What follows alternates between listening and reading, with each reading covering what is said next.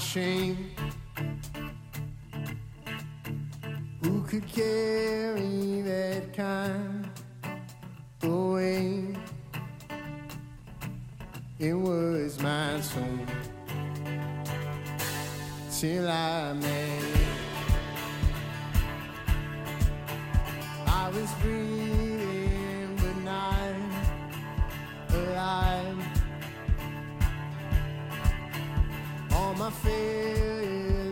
shy to hide the old.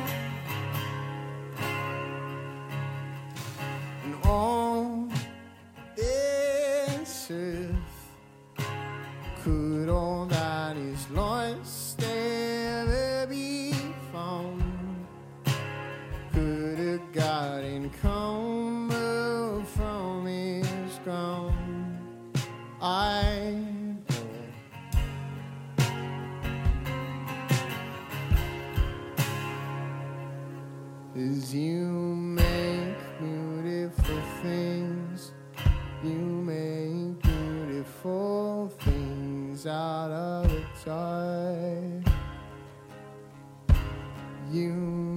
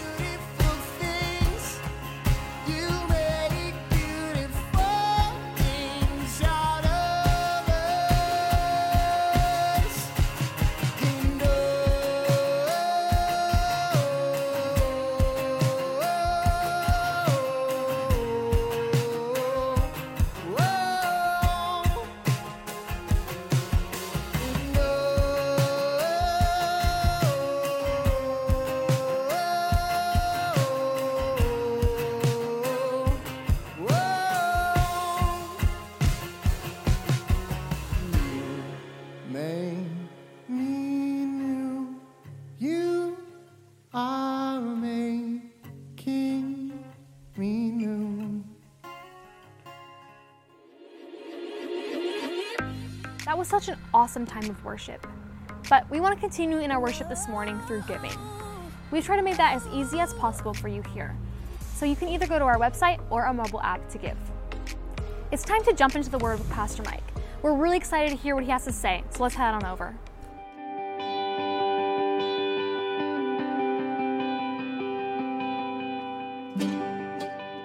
Well, good morning. We are in a brand new book, the book of Second Thessalonians, written by a guy named the Apostle Paul.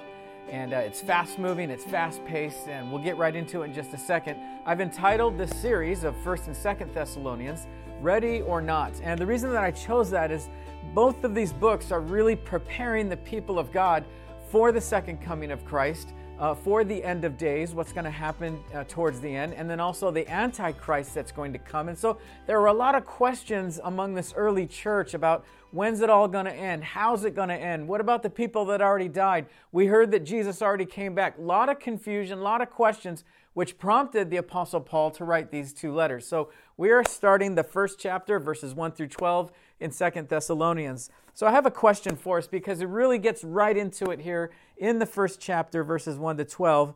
It really is dealing with a topic that I know is a difficult topic sometimes for us to deal with, and that is what happens, what do we do when we get offended, when we have an offense against us, when there is an enemy after us, uh, when a relationship goes south or something happens just out of the blue that's tragic that actually is a wave against us, how do we handle that? What do we do? We're going to be dealing with that today out of the Word of God. Now, just a little bit of background here before we read the text. Um, the author of this letter, named the Apostle Paul, man, this guy was always on the go. He was always on the move for the gospel. He was just so passionate and so focused about doing the will of God, nothing would stop him. I think he would fit right smack dab in the middle here of the OC in this kind of fast paced, busy, you know, lifestyle that we have here. That would not upset Paul at all, but he would remain focused on the mission that God gave him. Basically, he was in a city called Troas and he wanted to go to Asia, but the Holy Spirit shut the door for him to go there. And in the middle of that night, he had a dream from a guy from a city named Macedonia. And basically, the man in the dream said this Paul, we need you to come to our city. We need you to help us now. When he woke up, he put everything down and he made his way to the city of Macedonia because he believed God was speaking to him through that dream. He said, Let's go. Let's drop everything and we go. On his way, he stopped at a city named Philippi. There was a road there called Via Egnatia. And he shared the gospel there. And a result of sharing the good news, they kicked him out of the city. But that didn't stop Paul because he went on to Thessalonica because of the dream that he had. and he shares the good news there, and they, he gets kicked out of the city of Thessalonica. Same thing happened. Persecution after persecution, after offense, after affliction. Paul doesn't stop, man. I love this guy. Then he gets to a city called Athens, and he shares the good news of the gospel there. He then goes on to a place called Corinth with Silas and Timothy, two of his uh, companions. Timothy, on his way, gives the report to Paul of what happens in the city of Thessalonica, how there's a lot of questions, there's a lot of confusion there. Paul was grieved about that, and that's what prompted the Holy Spirit to have him sit down and write this letter about what do we do when persecution comes against us? What do we do when we have questions about when Jesus is going to return? What do we do when we have these questions about how's the world going to end and what's going to happen with the Antichrist and the tribulation and all that stuff? And really, he gets right into it here about how do we deal with an offense. The church was persecuted by the Roman government of that day, and there was an emperor by the name of Nero. And we'll get to that in just a second. But Jesus, back to his words, basically said if you allow an offense to get the best of you, it can grow into bitterness. Listen to what Jesus said in Matthew chapter 5 verse 23. He says, "Therefore, if anyone of you offers a sacrifice at the altar and there remember that your brother or sister has something against you, leave your gift at the altar. First go and be reconciled there, and then offer your gift to God. The reason I, I, I point this out is because Paul was simply following, when he wrote this letter of Second Thessalonians, he was simply following the words of Jesus. So I'm going to get right into the text here. Um, in uh, the first chapter of Second Thessalonians, Paul, Silas, and Timothy, verse 1, he says, To the church of Thessalonica, in God our Father and the Lord Jesus Christ. Grace and peace to you from God the Father and the Lord Jesus Christ. We ought to always thank God for you, brothers and sisters, and rightly so, because your faith is growing more and more. And the love all of you have for one another is increasing. Therefore, among God's churches, we boast about your perseverance and faith in all the persecutions and trials that you are enduring. I'm going to stop right here and say a lot of affirmation that Paul is doing, and a lot of it just comes out of his heart and through the inspiration of, of God. He's really affirming the fact that you as a church are doing a wonderful job of staying in there, hanging in there with your faith. When persecution comes, you are loving one another. In fact, I'm telling everybody about your faith and about how you're persevering under all these trials. So he's just a lot of affirmation. You guys are doing fantastic in this. Now he says this in verse 5 all of this is evidence that God's judgment is right, and as a result, you'll be counted worthy of the kingdom of God for which you are suffering. God is just. He will pay back trouble to those who trouble you and give relief to you who are troubled, and to us as well. This will happen when the Lord Jesus is revealed from heaven in blazing fire with his powerful angels. He will punish those who do not know God and do not obey the gospel of our Lord Jesus. They will be punished with an everlasting destruction and shut out from the presence of the Lord and from the glory of his might. And on the day he comes to be glorified in his holy people and to be marveled at among all those who have believed, this includes you because you believed our testimony to you. Basically, Paul is saying, look, when people come after you, when the government comes after you and says, can't have church services, can't have the Bible, can't be praying, Christianity's against the law, we're going to throw all these Christians into prison, which was happening, and we're going to torture them, and, and, and, and even in some of them, uh, inflict uh, uh, so much torture that they would die, have to die for their faith. You keep on persevering, and your testimony is a witness to the fact that God is a fair God. And, and he's really, everything he's saying here is about bringing the gospel to light in the midst of all this persecution. Now, there was a guy named Nero who was the emperor of that day. Basically, he was on a fast track to annihilate Christianity, to stop Christianity in its tracks. He wanted world domination. He was power hungry, and nothing was going to get in his way. In fact, he was the one that started throwing Christians into the lion's den as a sport for their very death. He was the one that would torture Christians, tie them to telephone poles, pour tar over them, and light them up as torches and lamps throughout his entire city. He was a horrible guy. He didn't want any Christians in his city, in his town. And so God is saying to the Christians there of that day look, when someone comes against you, when they have an offense against you, your job is to not retaliate. Your job is to not uh, get revenge. I, don't know if you've noticed, but I certainly have.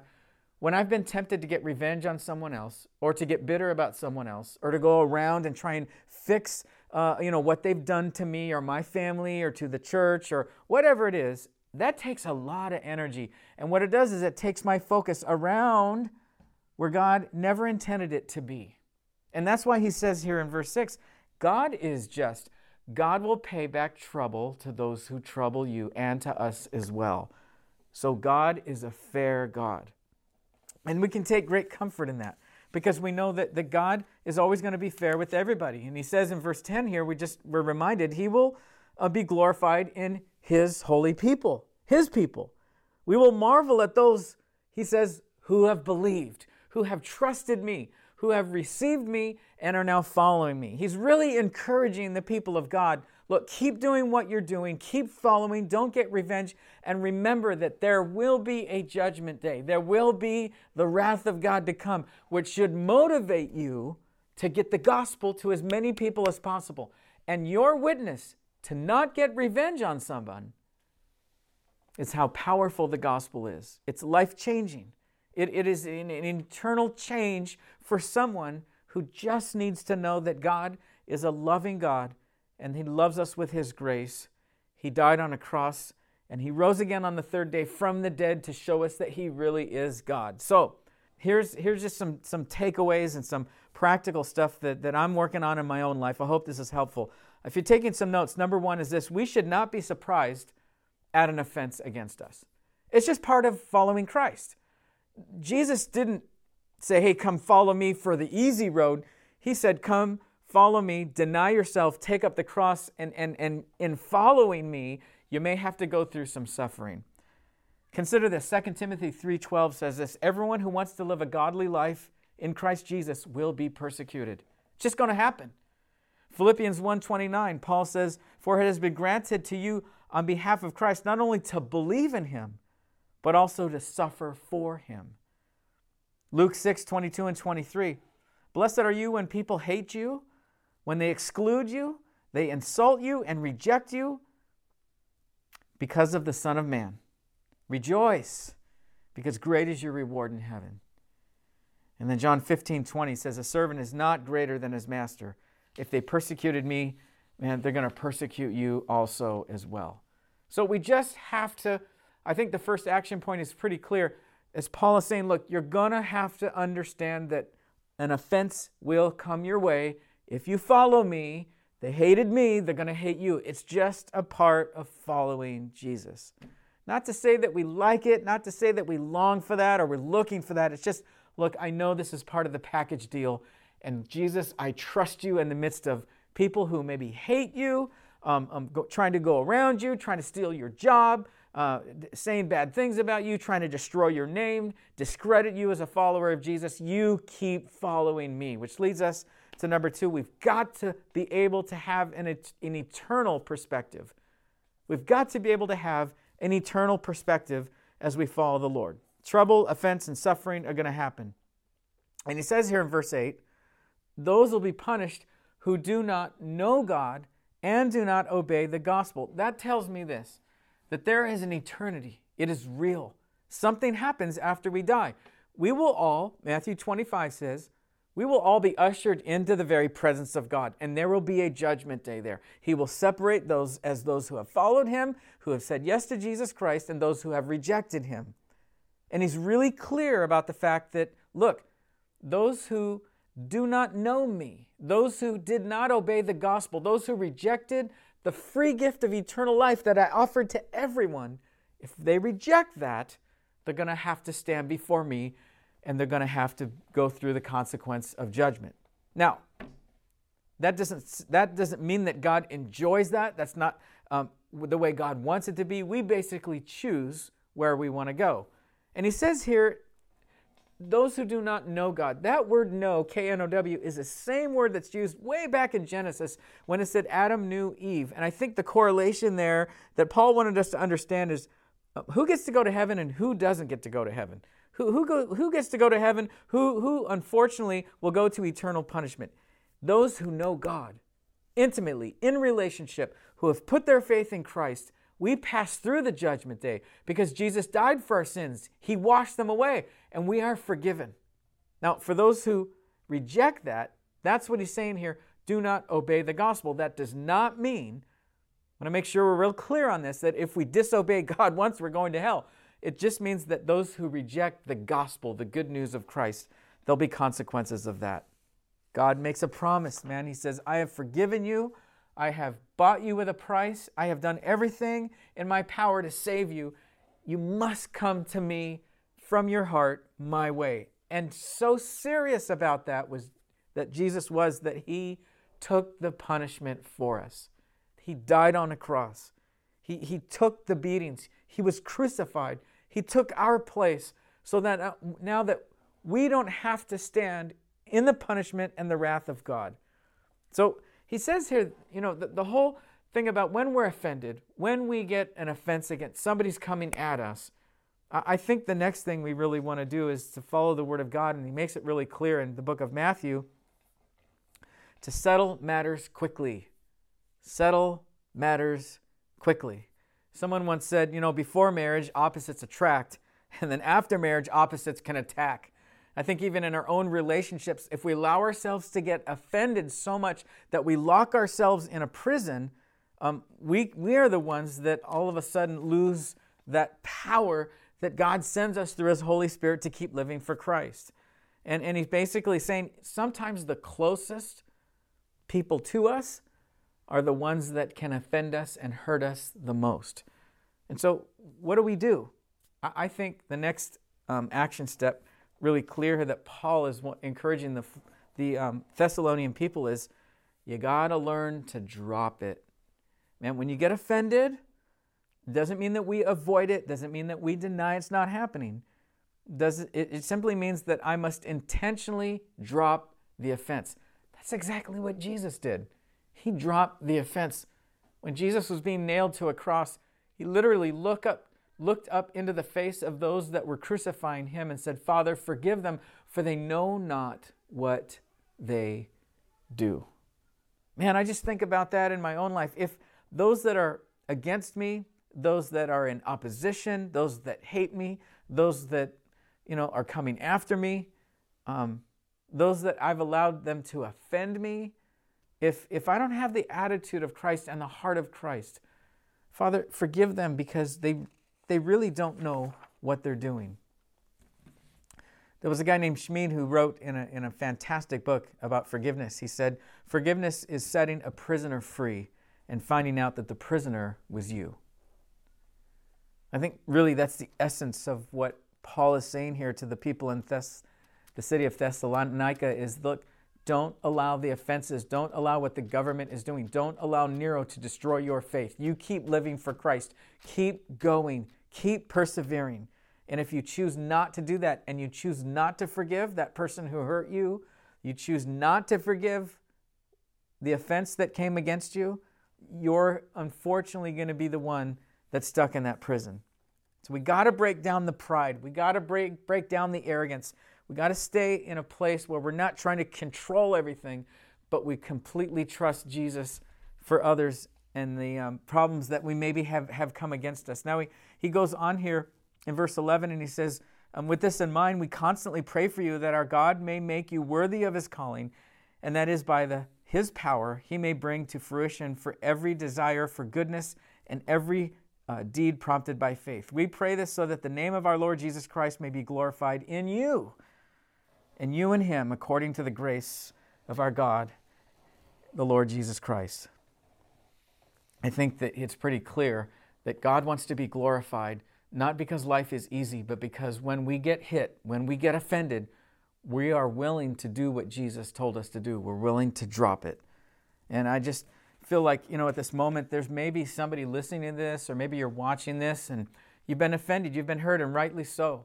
But if we live in that offense, we're really the ones that are stuck in prison. And I, I, my prayer is that you just give it all up to Jesus. Let Him touch you, let Him take it. And would just close with this. I think for some of us, even those of us that have given our lives to Christ, we may still struggle with unforgiveness. and we carry these the weight of this backpack on our shoulders and, and Jesus is saying, "Let me have that. Let me take that from you." And if we choose to do that, we truly can be free. I'd like to just pray for us as we are challenged by the word to, to not take those offenses and, and, and, and to be willing to give them to Jesus and forgive those who have maybe hurt us. God, I just thank you for the power of the gospel and I thank you for the power of your word. I thank you, Lord, that we have been challenged to trust you in faith when we've been hurt, when we've been offended, to just give it to you. And I pray if there's anyone out there just needs to be released uh, of unforgiveness or resentment or bitterness and holding on to that, I pray that you give them the courage to just drop it and let it go. Father, we just pray all this in the name of your Son, Jesus. Amen. Hey, I hope this has been helpful. I just want to encourage you, if this can maybe be a help for someone else, I want to encourage you to, you know, pass this on social media. Just want to remind all of you we have our services every Sunday morning here at 10 a.m. We would love to have you if you're in the area, and we'll look forward to seeing you next week as we continue on through Second Thessalonians.